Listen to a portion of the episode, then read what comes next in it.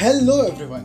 Welcome to the 21th episode of the से चाँद show feud by the hustlers of India आज मैं बात करूँगा डीनो जेम्स की।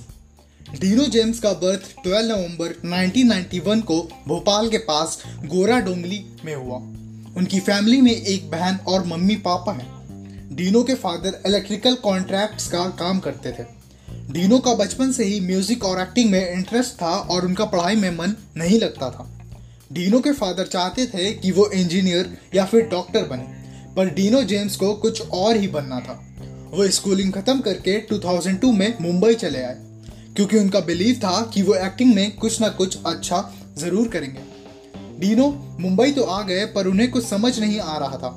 दो साल उन्हें मुंबई को समझने में ही चले गए। फिर उन्होंने एक्टिंग क्लासेस ज्वाइन कर ली, वहाँ पर वो खूब मेहनत किया करते थे।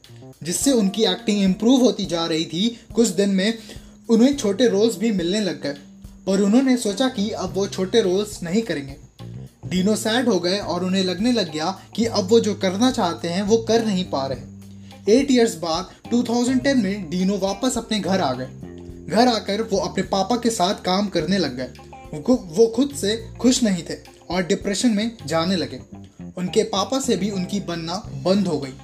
वो ड्रिंक्स भी लेने लग गए। कुछ दिनों बाद डीनो ने डिसाइड किया कि वो वापस मुंबई जाएँगे और कुछ अच्छा करेंगे।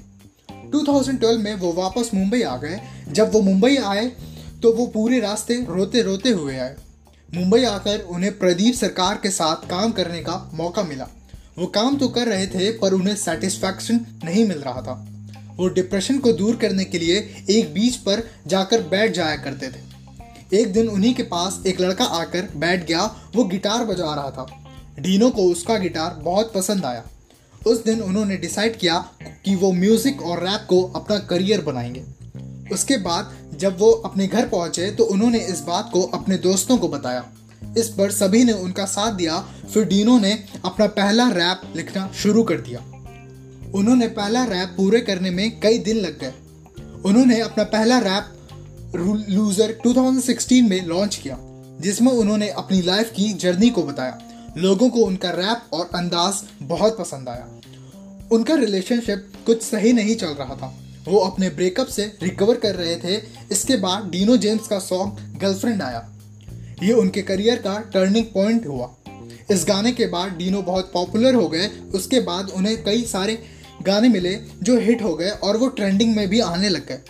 उनको एक म्यूज़िक लेबल ने भी साइन कर लिया, जिससे उनकी फाइनेंशियल कंडीशन ठीक होने लग गई। डीनो जेम्स के मोस्टली सॉन्ग उनकी लाइफ पर बेस्ड होते हैं, उनके रैप बहुत ही मोटिवेशनल होते हैं। डीनो बिना टीम के राइटिंग कंपोजिंग करते हैं।